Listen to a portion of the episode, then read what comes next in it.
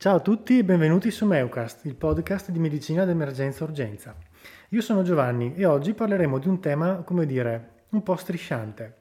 Infatti oggi parleremo di vipere e dei loro morsi e con me oggi c'è un ospite speciale per questo argomento, ma prima come al solito sigla.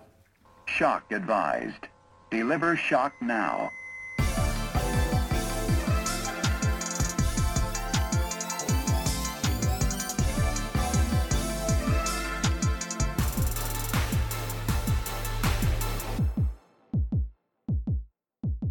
Bentornati in questo episodio. Qui con me oggi c'è un ospite speciale, il dottor Giorgio Ricci, tossicologo e dirigente medico presso l'ospedale di Borgo Trento di Verona in pronto soccorso. Il dottor Ricci è il dottore eh, che si occupa del Centro Regionale Antiveleni di Verona e qui con noi oggi appunto ci parlerà dei morsi di vipere. Ciao Giorgio. Ciao a tutti, ciao e grazie per essere qua, sono, sono contento. Cosa vuoi sapere delle vipere, di quello che non si sa già o di quello che si crede, giusto? Esatto, no, più che altro delle vipere c'è molta mitologia, ci sono tante antidoti fai da te, casalinghi, eh, tante soluzioni improvvisate, però in realtà essendo un tema classicamente italiano o europeo, sui classici testi di tossicologia se ne parla poco. Certo, si parla poco anche perché i classici testi sono di solito americani, anglosassoni, loro hanno i crotali, hanno altri tipi di, eh, di rettili striscianti. Il problema delle vipere è grossetto, nel senso che ci sono molti morsi di vipera, più di quanto non si credano, però c'è anche il fatto che di vipera difficilmente si muore. Non è un, un rettile così pericoloso, anche se il veleno della vipera è molto più complesso di tanti altri veleni. Eh, rispetto al crotalo, per esempio, la vipera contiene un sacco di sostanze che causano tutte poi le anomalie che noi vediamo quando si tratta di curare una, un paziente affetto da morso di vipera. E fortunatamente non sempre i morsi sono, iniettano abbastanza veleno, per cui molto spesso i morsi sono secchi e, e ci, si, eh, ci si accontenta di una grossa paura, di un grosso spavento. Di fatto le, le vipere sono anche dei, dei, dei, rettili piuttosto utili, per cui la campagna che io uh, andrei anche ad appoggiare è quella di dire, se possibile, non pigliate la bastonate appena ne vedete una, perché sono animali molto schivi, molto paurosi e vi attaccano solo se si sentono minacciati. Il, il problema però sussiste quando effettivamente la vipera eh, morde. Noi abbiamo allora, si diceva che ce n'erano quattro di tipi di vipere in Italia, in realtà ce ne sono cinque, una è stata mm, individuata da poco. E abbiamo le classiche, la Modites, la Berus, la Aspis, la vipera Ursini. Si è aggiunta da un paio d'anni a questa parte la vipera Valser, che è una vipera mm, quasi indistinguibile dalla vipera Berus, dal Marasso, però che ha un habitat molto preciso che è nella zona di Biella per cui è una vipera molto circoscritta. Di fatto eh, le, le, grandi, i grandi filoni del morso sono legati all'aspis, la vipera comune, e alla modites. Il, la berus morde, difficilmente uccide, e la vipera ursini è quasi mansueta, ve la potreste portare in casa come animale domestico. Attenzione a non farvi ovviamente mordere perché anche quella fa male, però è molto più, più schiva ma eh, quando si parla di morso di vipera, spesso eh, per riconoscere il rettile che morde si parla di testa triangolare, la pupilla, i due buchi del morso, ma sono effettivamente questi dei segni che noi dovremmo controllare in maniera pedissequa in pronto soccorso oppure sono poco affidabili? Ecco, scordatevelo. Primo perché voglio vedere il paziente che morso da una vipera va a inseguirla per vedere se ha la testa triangolare o la coda tozza. Dubito che chiunque di noi potrebbe fare una cosa del genere. Secondo, eh, normalmente i segni del morso di vipera quando una vipera ha iniettato veleno sono fondamentalmente due, l'immediato edema e il dolore. Ora, è chiaro che andare a cercare due puntini dei denti della vipera su una parte che sviluppa quasi immediatamente un edema non è così agevole tieni anche conto che eh, la vipera non può, può anche arrivare a non mordere con i due dentini, può arrivare a mordervi con un dentino solo perché per la fretta riesce solo ad azzannarvi con un dente, quindi andare a cercare i due fori è praticamente impossibile, anche perché la parte appunto vi arriva gonfia e dolorante se ha iniettato alla vipera una uh, sostanziale quantità di veleno. Tieni conto che eh, per arrivare a far morire un uomo del peso normale di 70 kg ci vuole, eh, ci vuole un bel po' di veleno. Diciamo che si calcola che ci vuole un milligrammo pro chilo di veleno perché la vipera possa uccidere. Questo è chiaro che può dare dei problemi con i bambini, perché i bambini pesano di meno, bambini vanno in giro per esempio in montagna scalzi, adesso non dico scalzi, ma con le gambe nude, senza protezione adeguate, per cui possono venire morsi e pesando di meno la quantità relativa è maggiore. E se volessimo parlare ad esempio di un caso clinico, quindi per capire anche un po' i segni e i sintomi, non so, mettiamo un ragazzo che eh, giocando a pallone in un prato di montagna infila le mani nell'erba e sente una puntura, un dolore magari lo associa a un, un imenottero, quindi a una vespa, un calabrone, perché magari non vede il serpente, però nel giro di 30-40 minuti inizia a sentirsi male. I sintomi che potrebbe accusare quali sono? Inizialmente ti dirò sono semplicemente quelli locali, quindi il gonfiore e il dolore immediato, che è un dolore urente abbastanza caratteristico, per cui non ci si ferma a pensare ma forse è stata la vespa, si pensa a qualcosa di più. Eh, tieni conto che il veleno di vipera, questo ragazzo che è stato morso perché ha infilato la mano nel cespuglio per prendere il pallone, dovrebbe in realtà sentirsi male dalle 4 alle 6 ore dopo il morso. Per cui abbiamo sempre tutto il tempo, nel dubbio, per pigliare la macchina, portarlo al pronto soccorso e farcelo vedere. Di fatto eh, le prime 4-6 ore sono quelle cruciali perché non è che quando arrivi in pronto soccorso a questo ragazzo tu gli salti addosso e gli inietti il siero antivipera o quant'altro. Lo tieni lì, valuti la cosa, vedi se l'edema si diffonde, se ha una diffusione centripeta, se sviluppa una linfangite, che è assolutamente caratteristica di questi morsi, e soprattutto se comincia ad alterare gli esami ematochimici, in primo luogo quando fate gli esami per un qualsiasi morso di vipera, non dimenticatevi mai di fare il didimero e le CK totali, che sono assolutamente essenziali per valutare l'andamento dell'avvelenamento da, da morso di vipera. Quindi in prima istanza fate quelle. E poi cosa mi devo aspettare da un paziente così? Dalle, appunto dalle 4 alle 6 ore, se la vipera ha effettivamente iniettato una quantità sufficiente di veleno, il ragazzo dovrebbe cominciare a ipotendersi, avere crampi addominali, diarrea profusa, astenia intensa. A quel punto sì, gli saltiamo addosso e cominciamo a somministrare il siero antivipera perché eh, anche se non ci fossero ancora arrivati gli esami ematochimici, la clinica ci dice ok, c'è l'indicazione a fare il siero. Ma facciamo un passo indietro, anche se noi ci trovassimo come medici del 118, mm-hmm. che magari veniamo chiamati a casa di questo ragazzo che è tornato a casa, si è sentito un po' strano, però magari lo imputava alla birra in più, alla giornata di sole, e lo troviamo a casa magari ipoteso o comunque con uno dei sintomi che hai descritto. C'è qualcosa che possiamo fare direttamente sul territorio o anche non fare, magari qualche farmaco da non fare o da preferire? C'è soprattutto qualcosa non fa, da non fare, in particolare quello che si diceva di fare fino a 30 anni fa, cioè incidere la zona del morso, succhiare il veleno, eh, applicare dei lacci emostatici, tutte cose che sono più deleterie che eh, altro.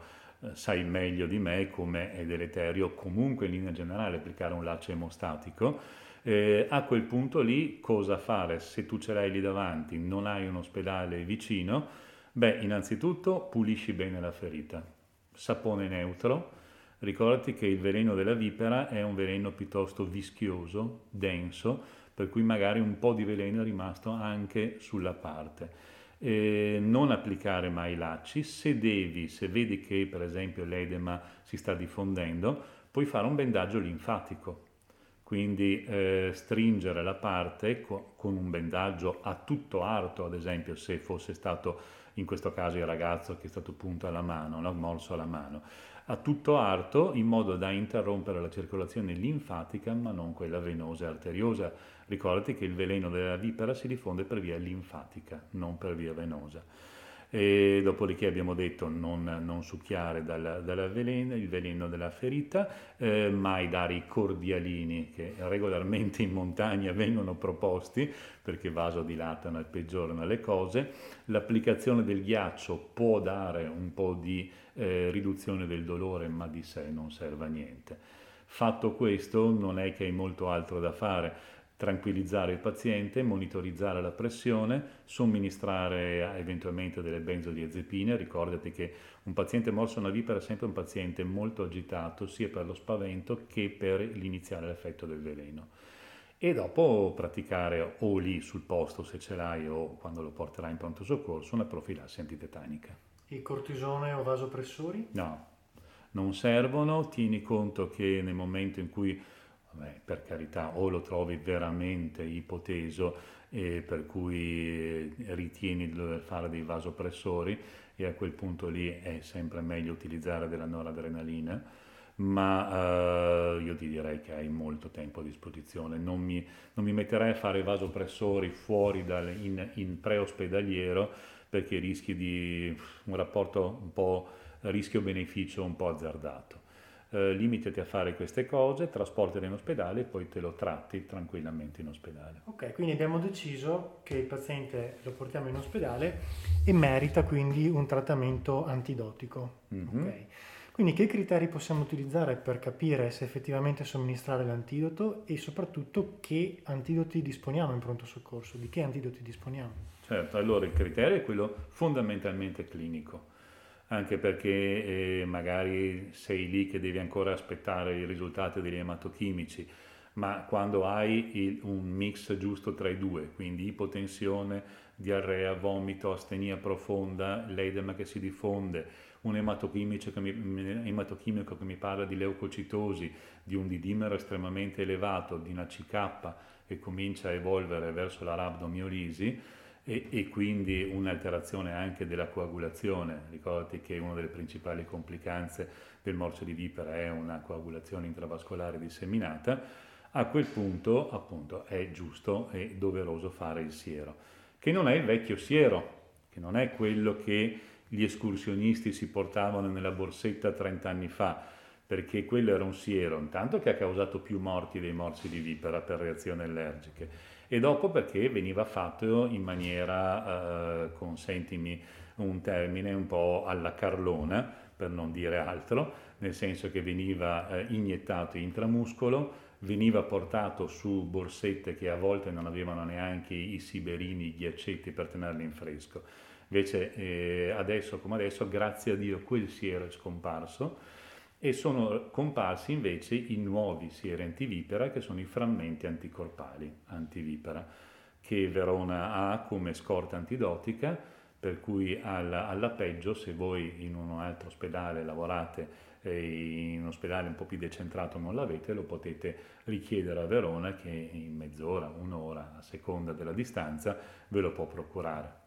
Due fiale in 250 di glucosato fisiologica in mezz'ora in 20-30 minuti tutti gli effetti clinici che voi avete visto normalmente scompaiono, è fantastico. E si può fare anche intramuscolo? Lo puoi fare, dipende dalla, dipende dalla marca, perché ci sono molte marche adesso disponibili. Eh, le più costose, cioè quelle da 1200 euro a fiala, coprono tutte le vipere europee e ci sono dei sieri fatti a Zagabria o in Polonia che invece coprono alcune solo, ad esempio l'Ammodite, Solaberus o altro. Normalmente comunque si ha una reazione crociata, per cui anche se non è completamente efficace quel siero, eh, lo puoi fare comunque anche se non sei sicuro del tipo di vipera. Si può fare intramuscolo e chiaramente più efficace in vena nel senso che è vero che ti espone comunque a un certo eh, eh, rischio di reazione allergica, per carità, però sono frammenti anticorpali, quindi la parte antigenica, eh, quella che causa le reazioni allergiche, è stata tolta in laboratorio e viene solo la parte immunocompetente, il frammento della Y per dire dell'anticorpo, per cui è molto meno rischioso del vecchio siero, fidatevi a farlo in vena, ovviamente con adrenalina e con eh, cortisone o quant'altro a portata di mano, quello sicuramente la, la previdenza non è mai troppa. Una volta somministrato il siero, eh, come possiamo monitorare il paziente e soprattutto quando poi possiamo decidere di dimetterlo? A quel punto lì, eh, se il siero è stato efficace, come di solito nel 99% dei casi lo è, il paziente sta bene. In 20-30 minuti gli sparisce la diarrea, l'astenia, l'ipotensione, la pressione si normalizza, eh, i sintomi regrediscono Ovviamente devi farti guidare da questo e da un uh, monitoraggio seriato. Qui sì, mi vergogno quasi, si fa la curva del didimero, nel senso che è una, è una cosa che non andrebbe mai fatta in altre situazioni, la curva del didimero, ma qui si può fare, si può monitorare l'andamento del didimero nel corso delle ore. Ecco, eh, prima cosa, scordatevi che l'edema della parte colpita del morso regredisca. Quella di solito regredisce anche in 6-8 mesi. Per cui voi manderete a casa un paziente con una manona gonfia o con un gambone gonfio che ovviamente andrà seguito in follow up per eventuali complicanze vascolari. Leggi ecodoppler, leggi tutto quello che può essere utile per monitorare appunto l'andamento dell'edema. Quindi quello scordatevi che regredirà. Regrediranno gli ematochimici e soprattutto regredirà la sintomatologia. Non fidatevi mai di mandare a casa un paziente dopo 24 ore. Questo è un paziente che necessiterebbe di un'osservazione tipo OBI prolungata dalle 48 alle 72 ore. Beh, che dire Giorgio, sei stato veramente, secondo me, esaustivo al 100%, più di tanti manuali eh, come dire, esemplari per la tossicologia. E, ma se uno volesse un po' essere cauto e comunque godersi la montagna o godersi l'aria aperta, in che modo potrebbe prevenire il morso di vipera? Ah, è fantastico. Compratevi un tacchino. Il tacchino è uno degli acerrimi nemici della vipera, la fiuta in un certo senso a distanza io mi rendo conto che andare in montagna con un tacchino al guinzaglio può essere eh, scambiato per una cosa un po' bizzarra, però è fantastico. O se avete un giardino, compratevi un tacchino. Però bisogna tagliargli le penne remiganti, se no vola via. Assolutamente. Bene Giorgio, grazie mille della tua compagnia e che dire, speriamo di risentirci grazie presto. Grazie a te Giovanni. Grazie ragazzi, grazie per averci ascoltato e alla prossima. Shock advised. Deliver shock now.